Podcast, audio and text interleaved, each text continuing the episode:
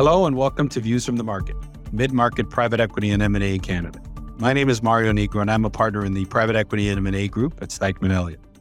For today's podcast, I'd like to welcome our special guest, Michelle Pickett. Michelle is a partner at PwC in their deals practice group. Michelle, welcome and thank you for joining us. Thanks for having me, Mario. Michelle, we always start our podcast with a bit of an intro and history of our guests. I'd love to know a little bit more about yourself and about your practice, the work that you do at PwC. So, love to start there if that's okay with you. Sure. So, as you indicated, I'm a partner in the deals practice at PwC. I actually sit in the corporate advisory and restructuring practice here. So, I work a lot with distressed companies or companies that are underperforming and typically work with company management and private equity firms looking at value creation opportunities, operational restructuring, distressed M&A, and of course, if all else fails, restructuring.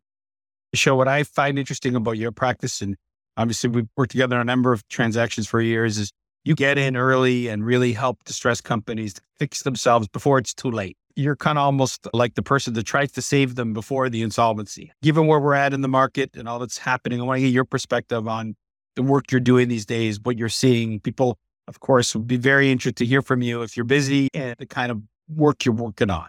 Yeah, it's a great kind of description of it. Working in the restructuring business, the goal is to get in early. When we get in early, there's a lot more opportunities available to assist the business to find opportunities to improve, whether it's on the value creation side, doing operational improvements, working capital improvements. There's a lot more runway to be able to do that. And there tends to be a lot more liquidity available to invest in some initiatives. If it's left too long, unfortunately, and if we get called and it's kind of last minute and companies really struggling, it's tough to have the time or the runway to be able to create that value and address some of the operational concerns. And then you're strictly focused on liquidity and cash flow at that point in time. So we definitely are doing much more of this. Like I said earlier, working with company management and private equity, looking at portcos and helping them really focusing on in depth data analysis to understand the business and some of the drivers and some of the issues in the business.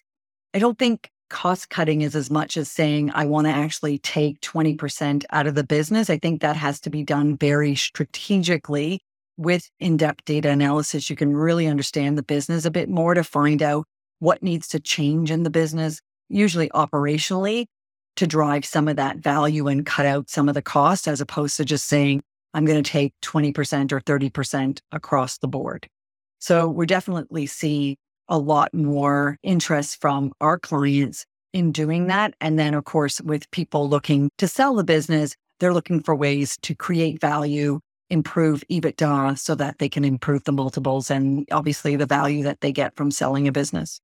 We're in a market where uh, we're seeing interest rates go up and supply chain and all these other issues. In terms of the type of work you're seeing, Michelle, where do you find you're spending your time on? What type of improvements do you focus on with companies?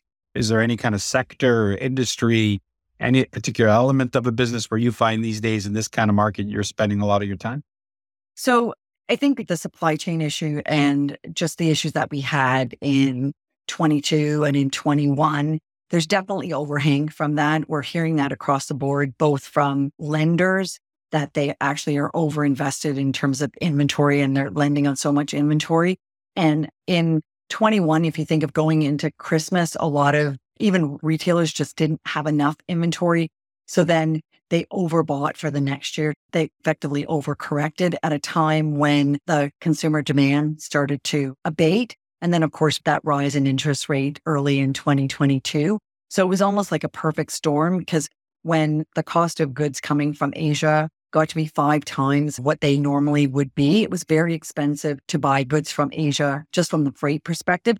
And that actually ends up in their inventory and landed costs. So you had companies with very bloated inventories, both in terms of volume plus in terms of cost. When the market turned, you can't slow that down quickly. It can take up to four months to get product from Asia. When you think of the production time, then the transportation time on the water, plus the time to get it across Canada, depending on where it has to come from in terms of the port. Very lengthy process. If you add on the supply chain issues, I had a client and it was an eight month delay. Well, even if they stopped ordering back you know, it would take seven to eight months for that to work its way through the system. So they were still getting inventory when they actually didn't need them. And they didn't have the ability to be able to pull that back because the goods were either on the water, in a container, at the port, but they were completed. So it's taking a lot longer to unwind that inventory position in a time when demand has shifted. And so companies with bloated inventory because of the landed costs are now going into a market with reduced demands. There's pressure on pricing. Customers know that the shipping costs have gone down. So the expectation is that the prices will decrease. But from the company side, the pressure is if I reduce the price, I'm going to reduce my margins, which means I'm going to reduce my profitability. So tough kind of situation to be in. And you're seeing that in many different industries. The ones that are caught in the middle are the distributors. So the distributors bought inventory, but their customers are kind of saying, well, our supply channels are full. We don't need any right now. And they don't have anywhere else to push it. And so it's more difficult for them because they have overbought. And some points last year, they didn't even have enough capacity in their own warehouses for this inventory. And they were actually paying for third party storage facilities to be able to keep this good. So very expensive cost of the inventory at that point in time. It's starting to abate, but it's going to take some time to get that through the system. And it's just going to be how well companies are capitalized, what their liquidity is to be able to hold on through that period. But there's definitely going to be some challenges for some businesses. I know, Michelle, you're obviously brought in in these situations when those challenges are becoming overbearing or they feel insurmountable. Without telling us the secret sauce, what do you focus on, if I ask? You're trying to fix these before it's too late. What's your focus when you're trying to deal with some of these issues? How do you correct the ship, if you want to call it that? So. We never can give away the secret formula. Um, always for these, you're trying to improve their bottom line. You're trying to improve their profitability. So you're trying to figure out where are there ways to actually improve what they're doing and it's really finding out the root cause of the issues. Like, how efficiently are they operating the business? What are they doing that they shouldn't necessarily need to be doing? What can they change? How quickly can they change those things and affect those levers? And I'll give you an example. Working with a client, they had a lot of people in customer service and another part of their finance function and trying to understand why they had so many people. And we found out, well, it's pretty manual process, but we have a lot of volume of small orders. And it's high touch because each one of those orders had to be dealt with manually. And when we looked at the cost to serve versus the size of the orders, the cost to serve in many instances was higher. So the cost to actually deal with that order was actually higher than the cost of the order. So it's actually more than the gross profit that they were earning on those orders. So then when we actually stratified and looked at their business, it turned out that they had more than 50% of their volume was in this low dollar value order. And so even if you improve their profit margin, when the cost to serve was high, it was very difficult to make money on those lower volume invoices. So that was an opportunity for them. What do you do to change that? What are the options? Can you actually set a minimum order size so that you actually take out those smaller volume orders? And then when we looked also the revenue coming from them, it was a small fraction of their total revenue, but it was a make work project. Like really, it employed a lot of people, a lot of fixed costs and SG&A in bodies and people just to be able to affect those sales. So there's many other layers of analysis that you would do to figure out what do we ultimately want to do with that and the impact. Now we have a starting point. We have an opportunity here how do we address this opportunity? Do we add an admin fee? Do we add a cost to those? But how do we actually recover some profitability through that? So this is a business that has been in business for many, many decades, but management had not looked at that aspect of their business before. We also looked at the profitability of their customer base, and you could see that under a certain threshold of sales, they just weren't profitable. So we gave options for the company to be able to say, okay, how do I slice and dice this? Can I actually make a decision with respect to customers that are actually unprofitable? Like, should I be serving those customers?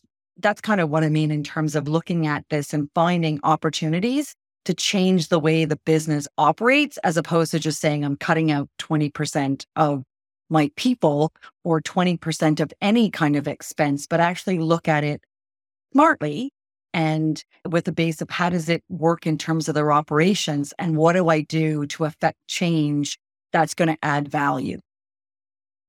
I want to highlight something that you just said because we've known each other for many years. And one of the things you've always said to me every time we connect is I wish companies would come to us sooner because you can affect change when there's more runway. My simplistic way of saying it, and I know we've talked about it a lot, that people come to you too late. The kind of services you provide are unique in that we talk about improvements and all, but you know, you're dealing with companies that are generally underperforming, distress. People can interpret that many different ways.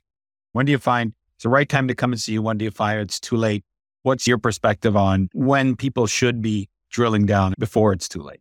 So that's not an easy question to answer because every business is different, different because yeah.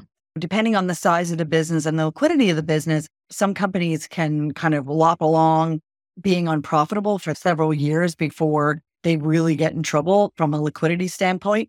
I think once it's a liquidity issue, then it's getting to the point of being too late. Once your accounts payable, once your obligations start extending because you don't have the ability to be able to pay people on time and it's getting pretty extended and managing cash becomes almost a full-time job of someone, it's way too late at that point in time. You've seen this change in your profitability and maybe you've gone to losses and you don't know why, you can't tie it to one thing in particular. It's, as some people would say, death by a thousand cuts, but it's a whole bunch of different things. And it could come about. Maybe it's an industry change that's brought that's about, a change in regulations. Maybe just in terms you haven't been keeping up with the expectations in your market and you have stronger competitors. Anything that you see that erosion in value, and sometimes it could be an erosion in top line sales as well I think, you know, it's a good idea then to reach out for that assessment and to see and to really understand the root causes of these changes in your business. And while you're in a position to have some liquidity and funds to be able to invest in making that change, make those changes. So that would be my recommendation. You're in a dynamic space right now. Obviously, people look to you in terms of understanding where some elements of the market are going, because obviously, the more distressed companies we see, the more we feel as though the market's going in a certain direction. So we always ask our guests the crystal ball question. I particularly want to ask you the crystal ball question because you give us a flavor of what you see, what we can expect to see. So, from your perspective, based on what you're working on and what you're seeing, want to get a sense from you on what your expectations are for the market for the rest of the year, what mm-hmm. your sense is of where we're at and where we're going from where you sit. So, I think the interest rate changes, you're going to see that really take effect in the next few months. A lot of companies have a trailing 12 month financial covenant, and we're getting into like 12 months since we started the rate increases. So now you're getting the full impact of the interest rate increases into that debt service amount in a time that EBITDA or the company's earnings in many cases hasn't been increasing and has actually been decreasing.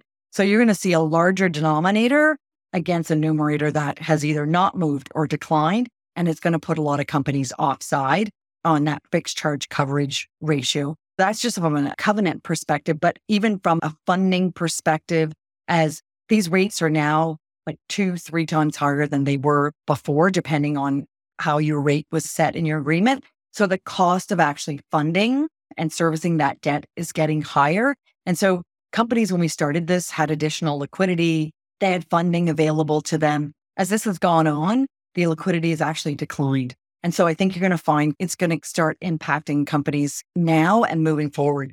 And then from the bank's perspective, and this is the crystal ball part of that, is with companies with a December year end, they typically have 90 days to provide their statements to the bank. So the companies are kind of living in their own little world at this point in time because the banks don't necessarily know what their financial results were for the year, and they haven't necessarily done that covenant calculation. So, what we're seeing on the street is we're seeing a lot more activity from debtors, from companies, but not so much on the lending side. What we expect is we're going to see more activity on the lending side. And as we move out, because companies are going to start to trip covenants.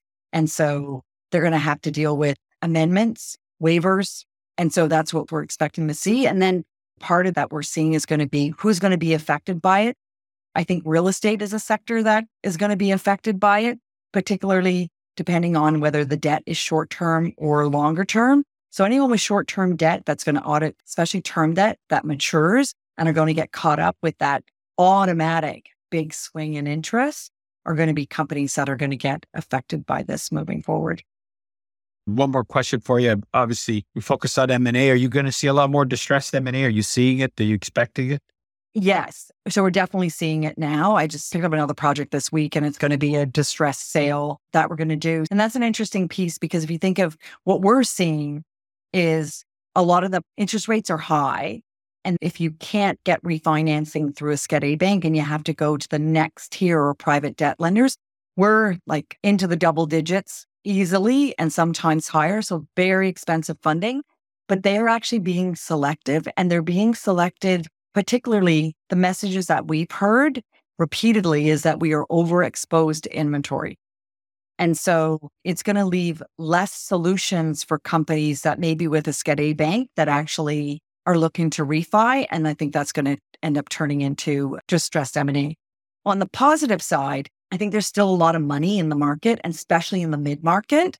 Our transaction service group, which does financial due diligence for deals is still pretty busy or fairly busy in the mid market. And we're also hearing that there's a lot of funds still out there that PEs have to put into deals. So there's definitely going to be interest in that distressed M&A, I think. Michelle, I want to thank you for joining us. Greatly appreciate your perspective, especially at this time. And having you tell us a little bit more about what you're working on, what you're seeing has been super helpful for us. I have to admit that I'm one way I'm happy to see a lot more M&A coming. I don't know if I'm as happy to see it's distress, but uh, look, at least it's activity. at least it's activity. But thank you so much. I really appreciate you joining us and your perspective. I think is super helpful for this time. My pleasure.